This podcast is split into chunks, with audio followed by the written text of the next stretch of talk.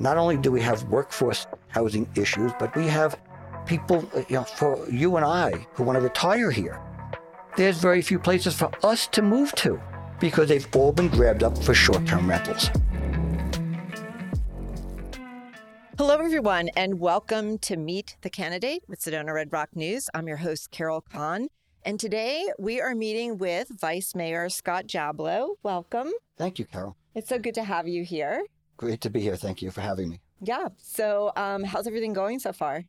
It's very interesting. Uh, this is a very uh, exciting campaign, but there's a lot of things going on in our city that takes a lot of time as well. So it's tr- it's a balance because I try to be out and represent the people and the public and the residents as best as I can. So it's very time consuming. And how is this different for you in comparison to other elections that you've been involved in? Uh, it really hasn't been. There's always been candidates challenging. Sometimes I've, there have been times I haven't been challenged, but having a challenger is very good for the uh, for the soul. It's very good for the city to see varying different people. Uh, so uh, I w- really wouldn't say it's that much different, except now as the vice mayor, uh, the position in and as, since I've been in office for eight years, I've known a lot of people, and a lot of people want to engage with me.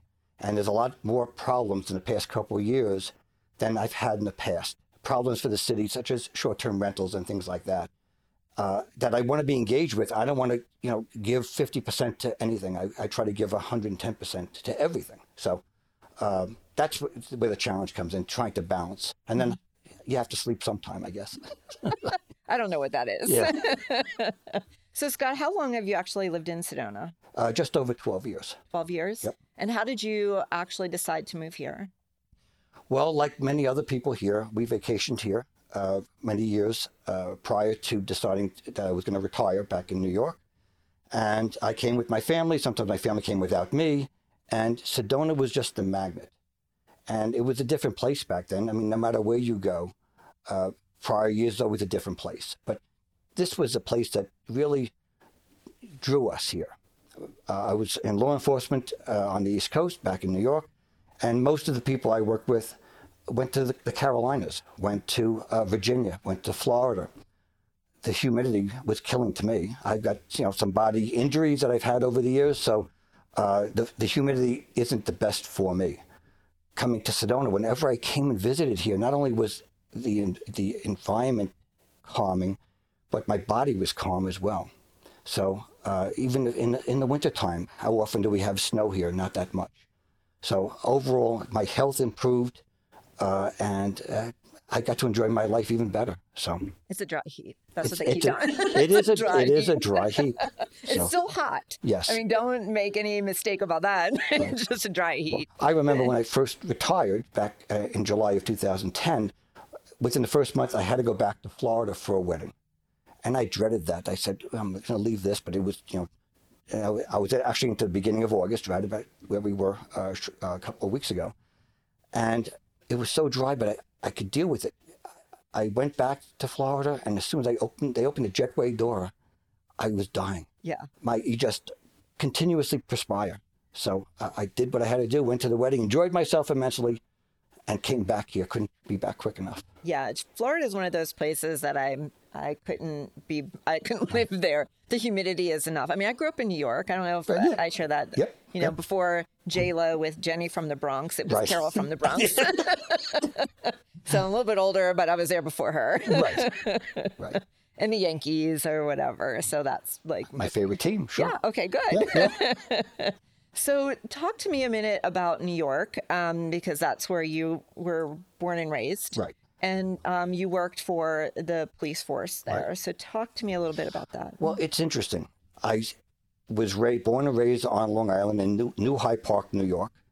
And when I met my wife, we moved three towns away, right, so we would be in between our parents, because family is very important to us. So we didn't really move that far, but you know, we were born and raised there, and that's where we stayed. And you, eh, you know, you sort of absorb where you are. You got, uh, and I got involved in, in uh, the community representation back then in West Hempstead. As once I became a police officer, I wanted to uh, get involved in my community the same way I do here. So I, I did, and I was very successful in uh, making some good positive changes for 20 years, as a matter of fact. But I was born and raised there. I chose to come to Sedona.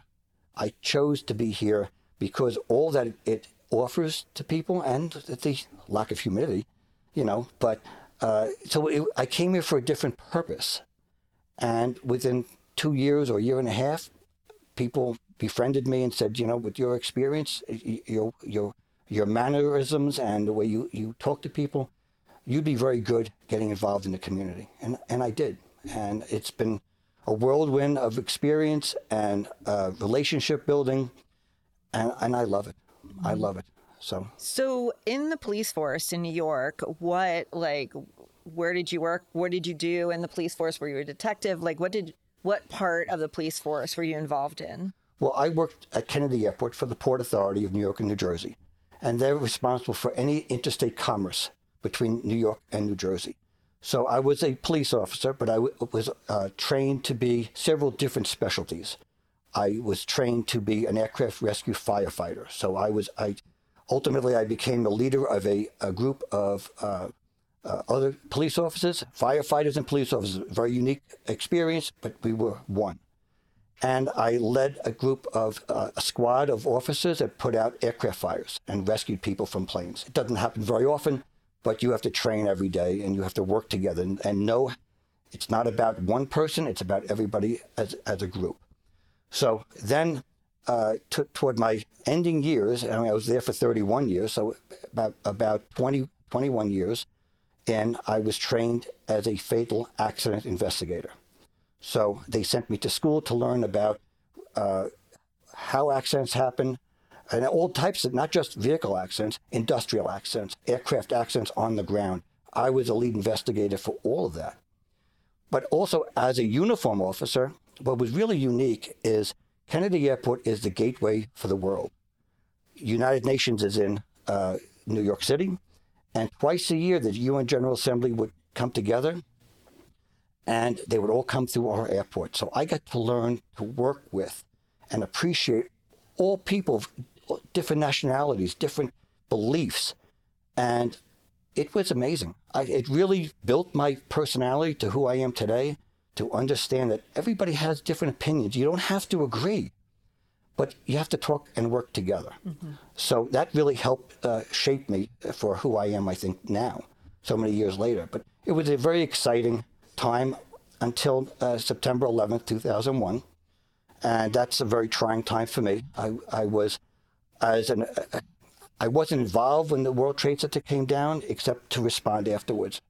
Uh, because of my seniority and my experience and what I was doing, I remained back at the airport uh, to make sure the Kennedy Airport stayed safe for the travelers that came in. And even though the, the uh, airline industry shut down for several days afterwards, we had to protect the airport. So younger people, uh, younger officers went and they d- dug with their hands and shovels uh, to, to, find remains of people, you know, for, for days, weeks, months. Um, it was a trying time. Uh, it still, to this day, 21 years later, it still, you know, uh, bothers me. I lost 37 friends, coworkers, people I knew. We lost one of every rank, and then uh, police officers that really weren't working there that day. They responded. They went in. They did their job, and it it still bothers me. I know that we, of course, we have a new World Trade Center there now. I can't go back. Mm-hmm. Friends of mine have gone back, but I just can't. So, uh, but I moved on. You know, t- I stayed ten more years, and I retired to here. I, I, re- I retired uh, July tenth, two thousand ten. July eleventh, I was in my car driving to Sedona. So. Well, you know, I mean, I hear you talk about 9/11, and I respect all of that. And I know that there is um, there are several firefighters here in mm-hmm. um, Sedona that live here that still can't that were actually there and responded right. mm-hmm. during that particular time and can't talk about it either right. or want to talk about it. So I know how devastating that is. But you also were a huge proponent in bringing a piece of 9/11 here right. to Sedona. Right. So tell me about that it was quite unique um, experience for me as well. That's something I've never done before. But uh, prior to being on the city council, I was on the Sedona Fire District Governing Board, and uh, I was still in communication with my fellow, uh, my former coworkers, people in the executive team at the at the uh, at the Port Authority, and I, you know, you build relationships. That's what I'm about. That's what most of the people that I work with were about.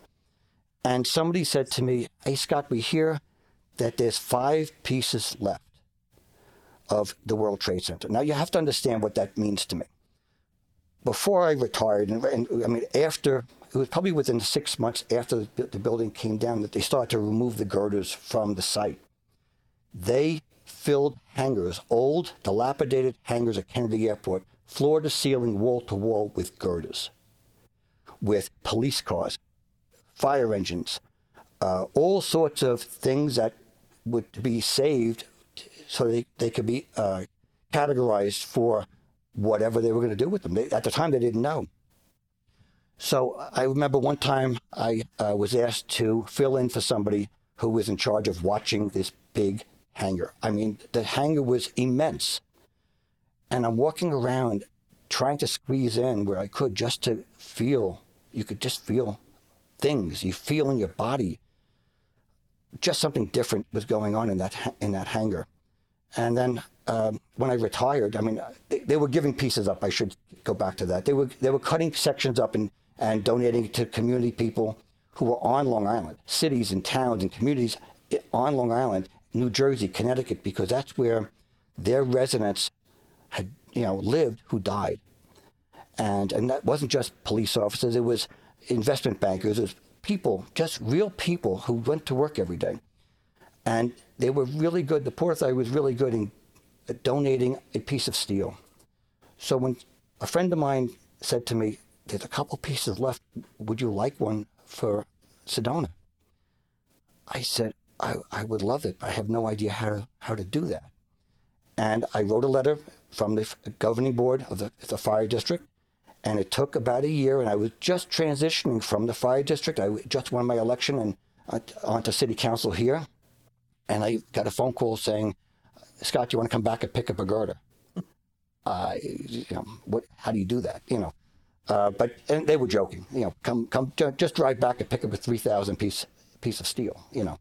But it was exciting, and I worked with the fire chief, Kris Kazian, at the time, and we were able to uh, find a way to have a freight forwarding company pick it up and transport it. We paid for it. It was about uh, fifteen hundred dollars, but because of what it was, we found someone who was willing to do it for that price, which was, you know, it's it's not going to go anywhere. It's you know, it's a three, but it's three thousand pounds, and it's um, uh, about five and a half feet tall, and it's at Fire Station Six for people to see. But we got it here, and then now we we raised money, and I was part of a group of uh, people on a committee that we raised close to ninety thousand dollars to fund it without any taxpayer money.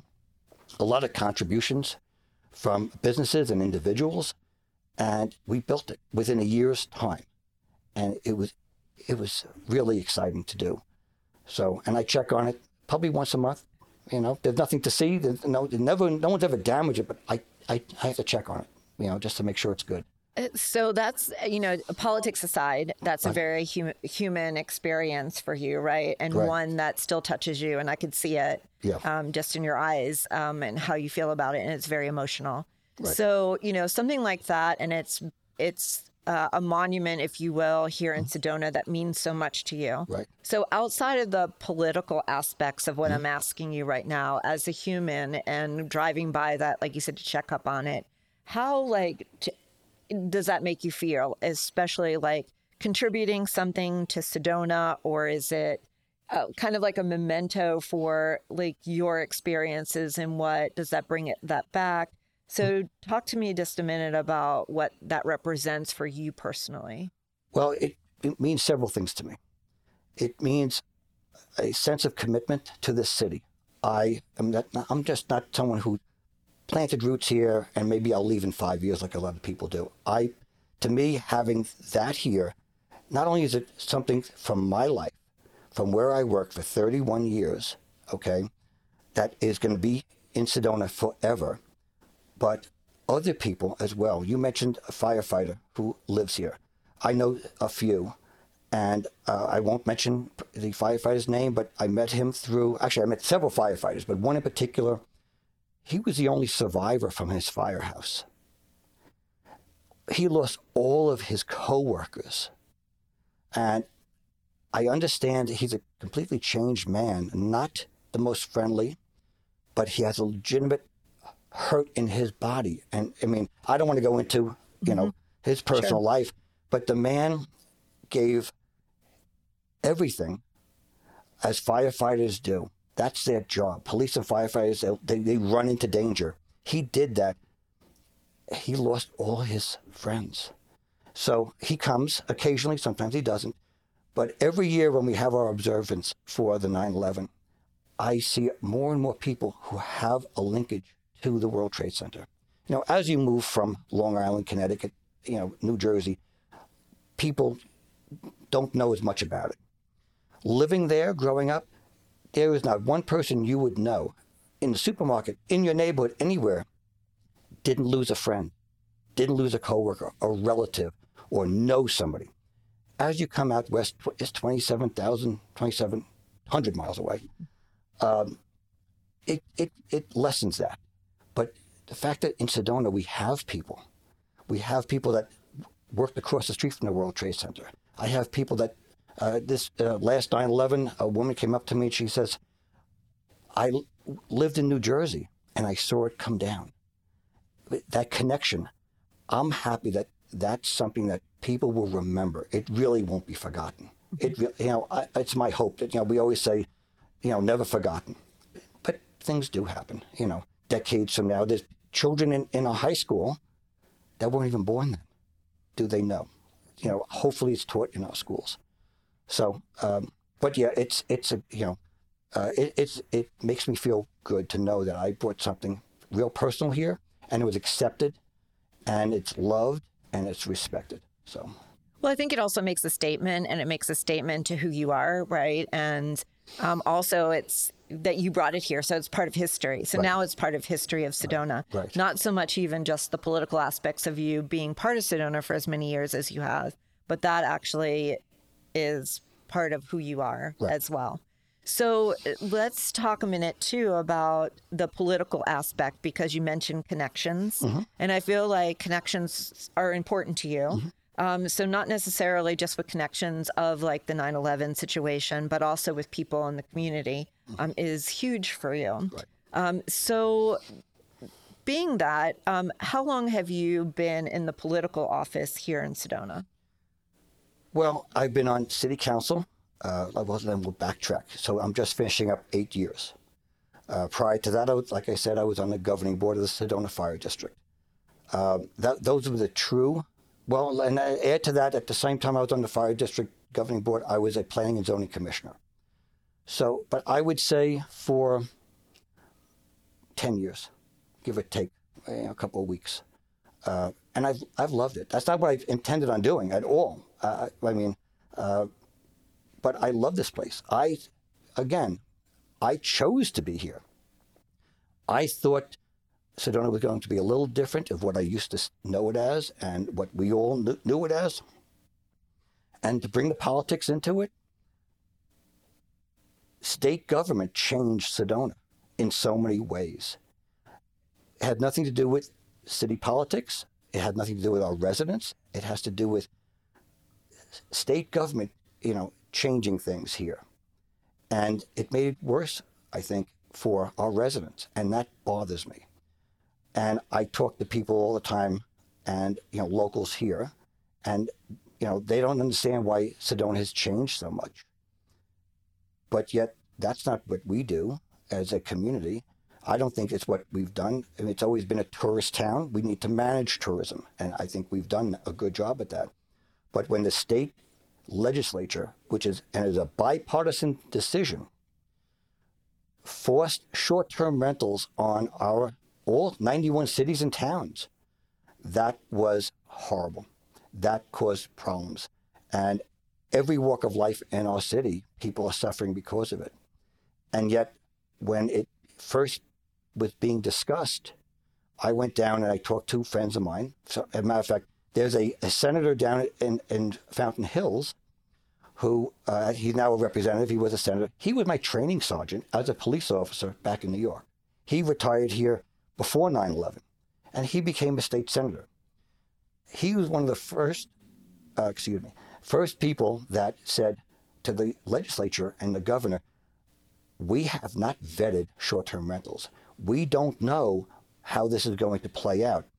I think it's going to hurt our communities. They ignored him, totally ignored him. The fact that we, as a city, uh, we have problems with short term rentals. It's interesting to know that there are some cities down in the valley that love them. They don't have hotels. So it gives them the opportunity to have places for their relatives to stay. At least that was a mindset a few years ago when I used to engage with them. And now I, we, we go to a convention every year. And I just came back a few weeks ago and I spoke to these same people. I said, How's that working out for you? And they said, It's horrible. They didn't realize. And there's no hope, there's no help. Uh, they feel that the state legislature, as I feel, really is not thinking about the best interests of the residents. Every city is different.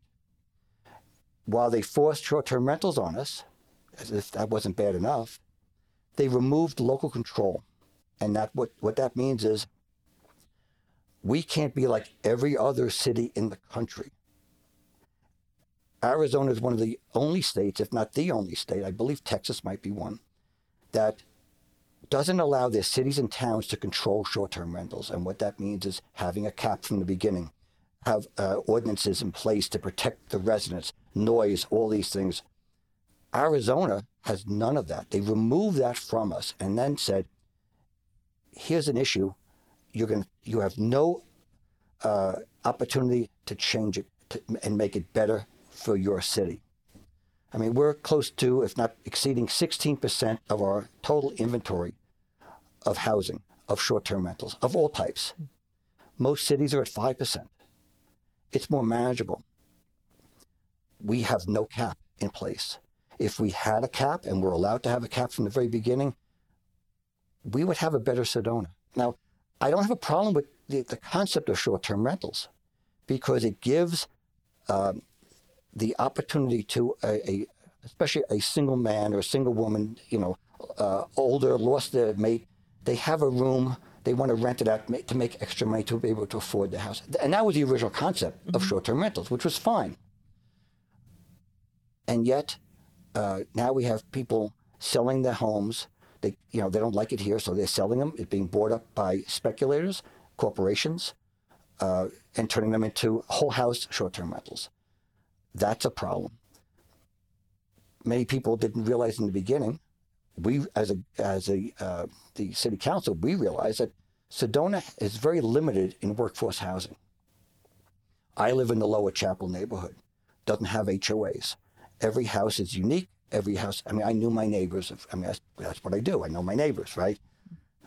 And yet, there was, I I would think, 20 houses in my neighborhood that was workforce housing we simulate together. They're neighbors. They, I mean, some of them lived there for five to seven years, and the house got sold from underneath them. They didn't own it, of course. It was they were renting, and they were forced to leave. And back then, they were able to find other houses and other houses and, and you know jump from house to house. But all these houses were sold to speculators. Uh, in my neighborhood, we don't have as many problems, but I see it. Uh, I am, because of my engagement with the community, I hear about it. I, I look at social media, and I can tell you, not a week goes by that someone is not posting on social media, help. They, the owners have sold the house out from underneath me. We wouldn't have that problem if we had a cap. And this is a state legislature keeping us from having a cap. Um, I'm gonna like I want I wanted that's a huge issue, and I feel like that's really important, especially Sorry, to yeah. no no it's okay. Um, I, and it's important. It's important to the people, right? right. Um, I, you know, I will tell you of an experience that I had um, just recently with an over tourism series, film series, right. right? And it's very interesting to hear the audience reaction mm-hmm. to things depending on what it is. And it goes back to the same things. Like la- the last one that they had, the first question that came out was definitely the topic that you're talking about, right? It's just that just went right out of the gate to that. Like, what are we going to do about that? Um, you know, and and then it went to traffic, and then it went to. Right. Uh, it's the same. It's the same cycle, right? And you and I have had many conversations when I remember. Um, I want to say it was right during COVID when people were coming and trashing Sedona and they broke into the chapel when it was closed. I was like infuriated when that happened. I don't even live in I live in the in the village, right? But but to me it was like I almost demanded that something happened. And in meeting with you you explained 179 and how that's ADOT, right? And then also the Forest Service and you know to have conversations with them. So the interesting thing that I'm finding, right, and even being involved in conversations with people, is that it is kind of the same story. Sometimes I feel like people really aren't listening because, like you said, it's really a state thing, and you're working on ways to to fix it. Um, it's not going to happen overnight, just not.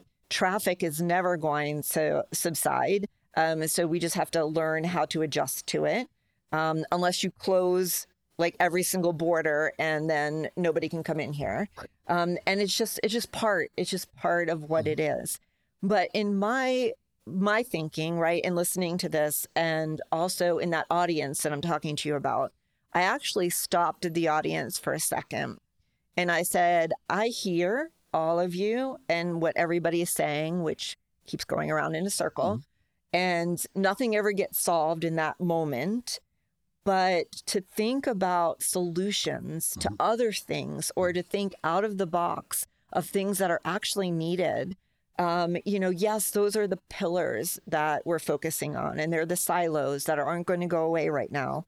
So those are things that we're dealing with but it's also there's other things outside of that that are really important that we need to like focus on. Mm-hmm. And one of the things that i addressed the audience saying you know, why don't you think about solutions? Why don't you think about stepping outside the box and coming up with ideas that can actually help instead of complaining? You know, why don't we all as a community try to come up with these ideas or something?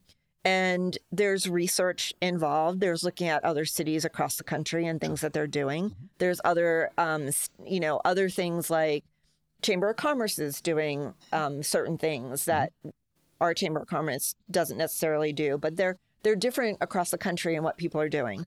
And then there's also city and governments that are doing things that are mm-hmm. that are different.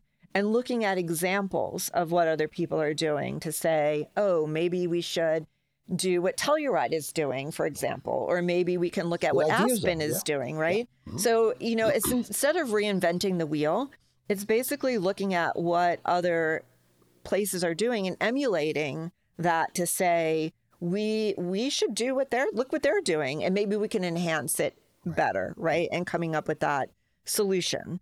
So like one of the things that I, I look at is our economic development. Mm-hmm. And so to me i look at sedona and i think wow tourism is number one here in this area. Mm-hmm. If tourism were to go away tomorrow what are we left with right? The, the city is going to starve if it just dies and so you look at cottonwood and they've developed the wineries in a wine region you look at even camp verde for that matter so just really the little cities that are surrounding us and what's happening um, and so every little place is actually coming up with something. And to me, I look at Sedona and say, we need to have backup. Right. You know, we need to have other companies coming in here or other industries coming in here. Right. So we're not left out. Right. So, you know, I, I know from a political level you can answer to me that. And I also want the personal side. I want the personal Scott of like what do you see or how do you see this area developing into something like that Well, it's like a spider web. Everything has to work together. We are looking at bringing other industry here, but we don't have a lot of land. Okay, so we can't. uh, We don't want factories. I don't want pollution. I'm very, uh, you know, I'm concerned about sustainable. is an interesting word. Has a lot of different meanings. and I'm not going to go into sustainability, but I don't want to have factories. I don't believe, and we don't have factories in the in the whole region, which is great, and that's why we have clean water and everything else. But we don't have good internet. That's a problem. We were actually promised a better uh, Wi-Fi and uh, internet by Yavapai County recently, and that's sort of been pulled back. Uh, what company wants to have any kind of a business here when they don't have good internet? It's not dependable. Now it's a little bit better, but we need fiber optic is what we need. And they're talking about doing the entire region. And uh, that's a whole long story from Yavapai County, what they want to do. But there was a proposal, and it's really not been discussed lately. We also don't have the best of schools here. Not that our, we don't have the best of teachers. I think we, the teachers I've met are fabulous. There's not a lot of income for them. They're not paid a lot, not due to our school district. It's the state controls their salaries. Okay. And you can't, you know, that's where they get their raises from. Again, the state has, you know, local control. Um, how are we going to have families here? Okay. We don't have good, I, what I want to say is proper medical care, which is a huge issue for me, something that came about in a council meeting about a month ago. Uh, who wants to bring their family here when there's not a pediatrician? I think one pediatrician in the entire Verde Valley. But which came first, the chicken or the egg? You need children here for a pediatrician to say, I can make a business here, I can have a life here, livelihood. But then uh, people, children don't want to come here with their parents because there's no pediatrician. So they have to go to Flagstaff or they go down to uh, Phoenix. You know, child gets an ear infection, you can go to the, the emergency room. Oh, well, that's another problem. The emergency room is a whole other topic that we have to worry about. That's always up for grabs because it, no, there's never been a commitment from the emergency room. There's so many things. But uh, uh, let's go back to living here. So, how are you going to bring businesses here that you know multi-employee businesses, okay, that would work that way. There's so many challenges, but without having proper housing, you know, it's it's fine. And you know, we we hired a couple number of years ago an economic development uh, person that is really striving. She's working. You know, this is not. By the way, it's not just Sedona. It's the region. It's Cottonwood Camp Verde, Clarkdale. They're all having the same problem. So there's an a uh, an organization that handles economic for the region. And our uh, uh, economic person is solely engaged to do that, to bring businesses here, to help upstart businesses. People want to work from home. That's great. If they can work with the Suddenlink or uh, CenturyLink services, that's fabulous. I want to see fiber optic like we were promised. And uh, hopefully that will happen. And then we can have other options of businesses.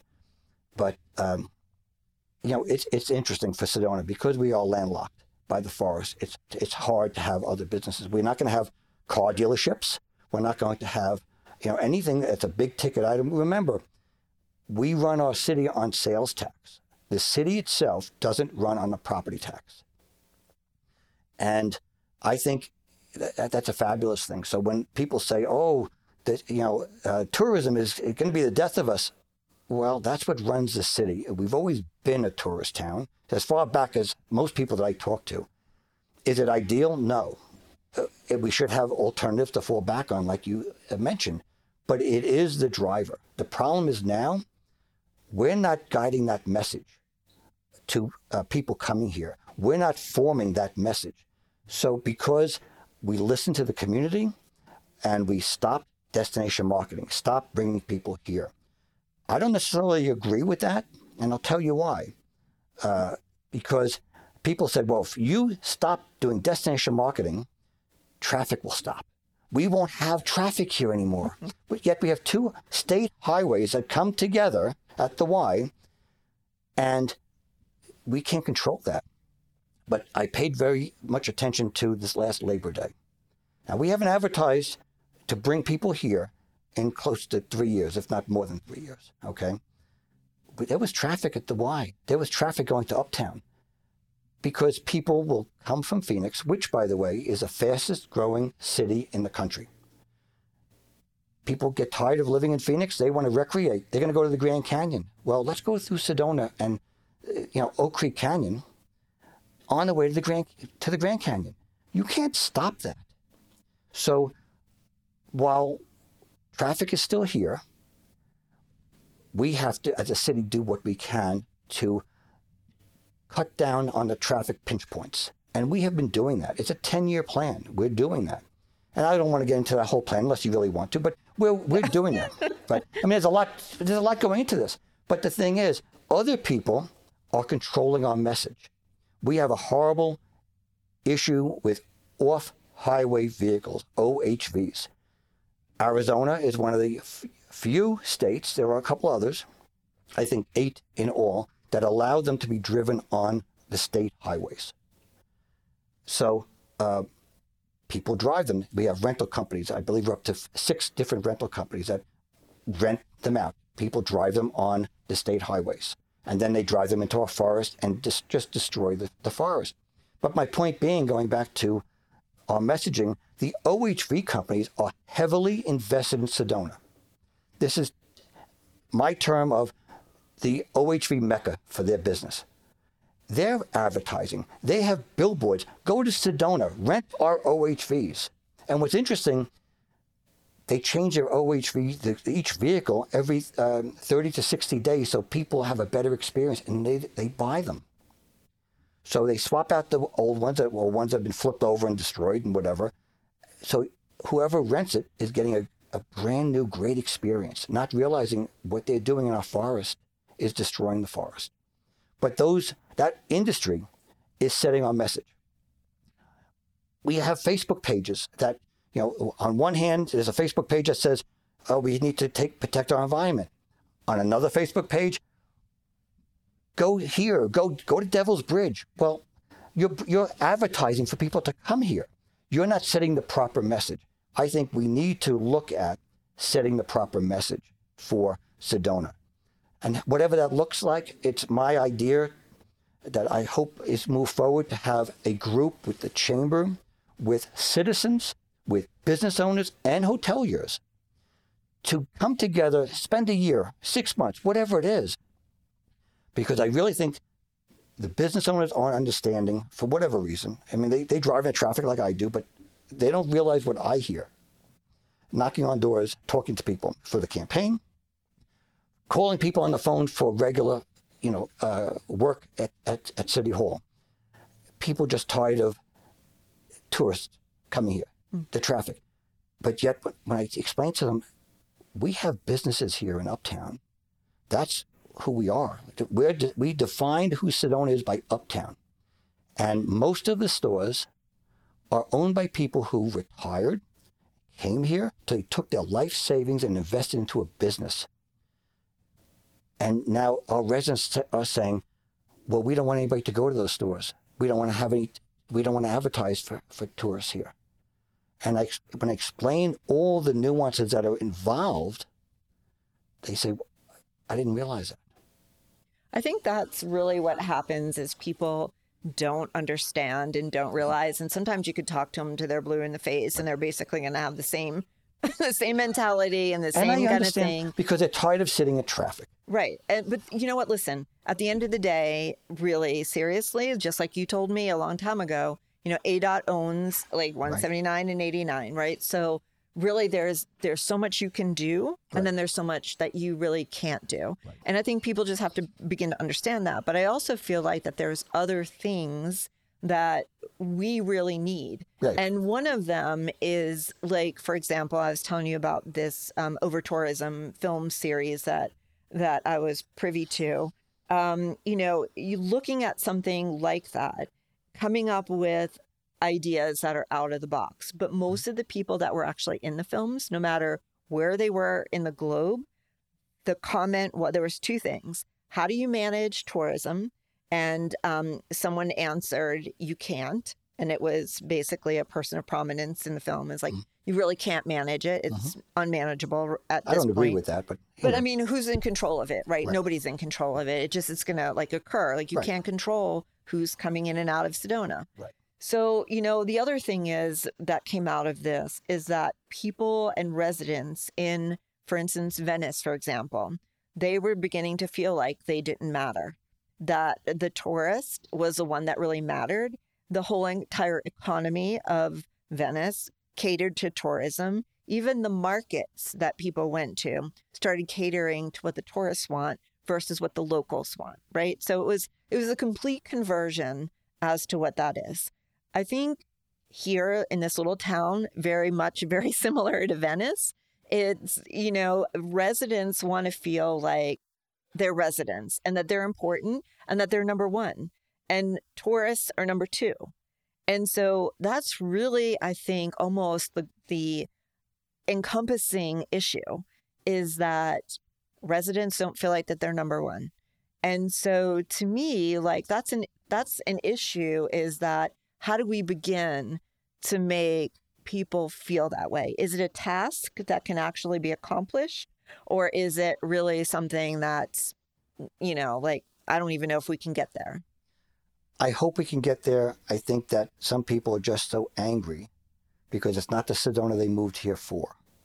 They're not realizing the, the, the global picture of what we, short term rentals, medical care, like I mentioned, uh, and over tourism, not from us because we haven't been advertising. So, you know, not advertising has actually, I believe, hurt us, as opposed to advertising where we would be bringing people here uh, and I'll give you an example, okay, of bringing, we bring people here, a high demographic, a high income, and they're going to hopefully, it's my goal for when we, if we ever get back to advertising, we want people that's going to shop in our art galleries, buy local art. That's a, a it's a group of people that they're locals. They want to be able to sell their wares, whatever it's pottery, it's art, whatever it is.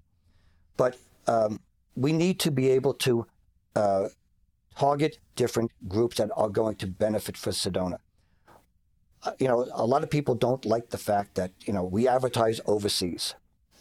We used to advertise overseas. We haven't. And what was interesting, the chamber uh, has a, a, an amazing employee that was great at bringing people here and bus tours. Now, the biggest reason that I think our residents don't like tourism is the traffic. Well, I would rather have one bus with 60 or 75 people on it, taking up the length of maybe four cars. They come to Sedona in one bus. They're not causing traffic. They go to Uptown. They park in a designated bus depot. They spend the day in Uptown. It helps our all the uh, uh, merchants in Uptown, those people who retired here and this is their livelihood, who don't aren't doing all that well, okay? But one bus, 10 buses, there's enough places for them to park in that bus depot. It invigorates uptown. And what's interesting, those nice tourists that come from overseas, so they're not coming in cars, I want to be clear, they're not coming in a car. they spend their money on in all of our merchants. So our merchants are being enriched, properly so. They leave their sales tax money for us to run the city and then they leave. How nice. So, sometimes they'll stay at uh, the Matterhorn or at Arroyo Roble or some of the local hotels. That's even better. Those are kind of tourists that help us. They don't contribute to the traffic, and yet people don't want them. So, you know, we're always, you know, I know somebody had said, oh, well, you know, traffic is our destiny. I don't think traffic is our destiny, but we're going to have traffic because mm-hmm. We can't control the traffic, but eliminating the pinch points is what I want to do. And I think we're doing that. We have our Sedona in Motion project, which is being successful. It eliminated close to 30 minutes of southbound traffic coming out, out of the canyon on the, you know, the heavy traffic, traffic days by putting a second lane southbound. That's a positive. People don't remember that because it's three years ago since we did it. Mm-hmm. But it's successful. There are other issues. I'm not going to get into a long list. That's not what this is for. But there are issues, okay? But, you know, it's step by step by step. But we, uh, we have to manage it. But ultimately, we can't stop people. It's amazing. I think you've probably seen it. Uh, people say on social media, just put up fences, lock lock them out, stop them. Uh, we want you know passes only for residents it's state highways. It's like the OHVs. Right. Until we change the law, and I'm working. I've been down at the state legislature. I'm going to testify at the end of October again for the, the state legislature again, like they like I did with short-term rentals, trying to get them off of our roads. people have cars, they have license plates on their cars. It's state roads. We can't stop that. Right. Uh, you know, I, I want to take because you're way you pitching politics here. Okay, all right, okay, I'm you're sorry. pitching all the issues and all of that, which I think is great because that's really what you're you're doing, right? But I, I want to know, Scott, Scott, like I want to know really, like take your politics outside and being mayor for a second outside, right? And if you're a resident here, like how, like what are things that you like you feel that are in your heart of hearts and not necessarily pitching the political aspects of what happened, not happened, whatever. I want to know like you personally, you're you're a resident here, you've lived here for 12 years. Um, you know, it's you know, love Sedona, um, you know, it's special to you. Um, taking yourself as a resident and taking yourself out of the politics for a minute and talk to me one on one about you. I want to know about you. Well, I'm realistic. I know that what we the traffic we have here goes away. But when I get through the traffic, I can the fact that you know there are certain parts of town that are still pristine to me. Schnebley Hill Road, to me, is the epitome of where we should be. That road is amazing. It's quiet. It's tranquil. If I could live there instead of living at Chap- the Chapel neighborhood, I love where I live. I, my views are fabulous. To be able to hike there, I mean, so I can uh, rent a jeep, which I, I've done, and I mean, you could you could literally go out. Most people can go out their front door and walk into the forest. Where do you do that?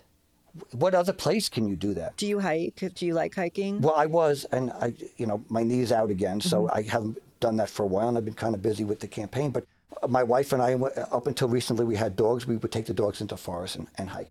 I like doing that. Um, I like, you know, going off road, eh, and I'll rent a uh, uh, a jeep from Barlow. Uh, Jeep. I don't want to give a pitch for them, but it, it, it's fine. But it's, You just I- did. I, no, but as far as not, I, I, I don't believe in the OHVs. I wouldn't go with the OHV. That's where I was going with that. But you know, the, the places that you can go off road is just amazing. The Devil's Staircase, where you can go out and, and you know, Chicken Point, is just breathtaking. Yeah, it's, it's breathtaking. So, um, Well, and I think I think what you said is really interesting too, because there are people here in Sedona. They are uh, business people, like Barlow, for example, but they take care of the environment. Very much and so. I think that's Oh, really yes. important. Yes. So, you know, she is such a proponent Right. for making sure that the environment stays intact in the way that it is. And there's So- other uh, other Jeep companies. I, I won't mention the name, but that spends close to a million dollars in uh, shared labor to they and they have one place that they go that they're allowed to go that is expressly theirs. That and I think you know who I'm talking about, but uh, they spend a lot of money and labor, and you know these are people who live here. They appreciate here uh, the you know other people who come from outside they don't appreciate what we have here so you know when i go uh, hiking when i was doing more hiking or i'm picking up garbage all the time. Mm-hmm. That's not left i guarantee in my mind in my heart that's not left from someone who lives here. And you know we need to teach people respect respect the land. And i think we were doing that with our sustainable tourism plan that I'll get away from politics, but you know, Well, I think it's important to talk to you like about you know your your experiences number one, which is a multitude of experiences since you've been on um, the council and also as vice mayor. So you have like a multitude of experience in that realm, but also to Scott, the resident, Scott, the person. You travel to different places. Is there any place in particular that you've been to that you look at as a possible model to say, oh, I would love to make sure that we do that in Sedona? Or is there things that you look at? I know I do that. I know I look at like different places and think, oh my gosh, like we could do that here or whatever. So, from that standpoint, is there things that you've seen in other places that you wish to incorporate here? well, I haven't left the mountaintop, if you will, for except for a short stint uh, since COVID. So I haven't gone to other cities to look at. But there are other people like such as yourself who who share their experiences with me, and we have you know staff people that will look into that. The Chamber of Commerce also does that kind of research. Uh, our residents are not bashful when it comes to me to share those great experiences, and we look at them. A lot of those other cities, they don't have state highways going through their, their town. That's a problem. And there's really there is no way of getting away from that except we're doing our fair share to eliminate the pinch points that cause traffic. So, uh, you know, we we can't stop the short-term rentals. People uh, write to me all the time. You know, I went to California and they have a cap on their short-term rentals, and you should do this. I would love to. Our state legisl- legislature stops us. People have said stop advertising and promoting the city. We've done that only because I'm listening to what the residents want. And there's some other issues that need to be changed with the chamber, and I think that that is going to be, be happening. Um, it's a better relationship, I think, but it, there's certain things you can do and certain things you can't. You just can't make things happen. You can't lock down the roads on a state highway, even if it's your your your, your town road, your city road. You you know, people have the right to drive on their road unless it's a private street. So, um, how would you say that being involved in politics for as long as you have, like 11, uh, 12 years, right. um, how has that from Scott Lake many, many years ago, how has politics changed you in in any way? Or was there a light bulb that has gone off that has maybe um, that you realize certain things in life, in your life? Well, I think that actually that light bulb changed when I came here because I came with the knowledge that I built for here, but less stress. Coming here, Sedona is such a special place, regardless of, you know, where people think they always come to the same idea that it's a special place. To me, it's calmness. As a police officer going through 9 11, I mean, it was a horrid, horrid time I can't even explain to people and it lasted for many years. I didn't for the first two years. I didn't have a day off at all, no vacations, no, no time off, off at all, and I wound down from that. And just coming here, I get to give back to this community. Everything I do is a way for me to give back to the community. You mentioned before about you know people feel residents feel that we don't care about them or they're second to the tourists. I look at it the opposite. They may feel that way, I, and I don't second guess that at all. But I, I wasn't saying residents here feel that. I said okay. in other countries, residents said that they, through the tourism, over tourism films, that that was the number one thing people said was that they didn't feel um, like they were important. That tourists well, we have it, we have it here too. Yes, and I people do, and people do feel that. And but. I get that. So everything I do, I mean, I believe in the parks we have. We have the most breathtaking park anywhere. Okay. And I uh, was uh, approached years ago about pickleball, and people said, you know, that's a great experience to play pickleball, and I can't play anymore. But uh, when I did, it was exciting. And they said, you know, we don't have, we have a few pickleball courts. And I worked and I championed, and I we, we're, we're now going to be building eight pickleball courts. Some people seem to pick on that. They think, oh, well, you're wasting money building pickleball courts. That's an amenity that uh, most, all those people are residents here, that they can come in the morning or in the evening when it's, you know, it's a little cooler. That's an amenity they love. Our dog park, we have, you know, our dog park, we have, uh, we allow yappy hour, which is one hour a week. And it's a great amenity that our residents love. It's a way to socialize the dogs and the people. We're expanding our dog park and making a, a dog field. And I want to, it's my intention to bring another amenity for dogs is agility for dogs. We don't have that here. I don't, I think Prescott has the only agility class once a week at their parks. If we could, uh, you know, it doesn't cost much money at all, but it's another amenity that people will appreciate everything I do, when I look at cutting back on the traffic, okay, to me, it's if whatever we can do, it's for our residents. Yeah, the tourists benefit from being able to flow better, but we all get to experience it. You know, if we had what some people wanted, flow through traffic, get, you know, they main, you know, they complained that they couldn't get into their restaurant during the COVID. They said, I can't get into my favorite restaurant. Okay, well, now some of those restaurants are closing because there's nobody going there. There has to be a balance. People have to realize these are businesses.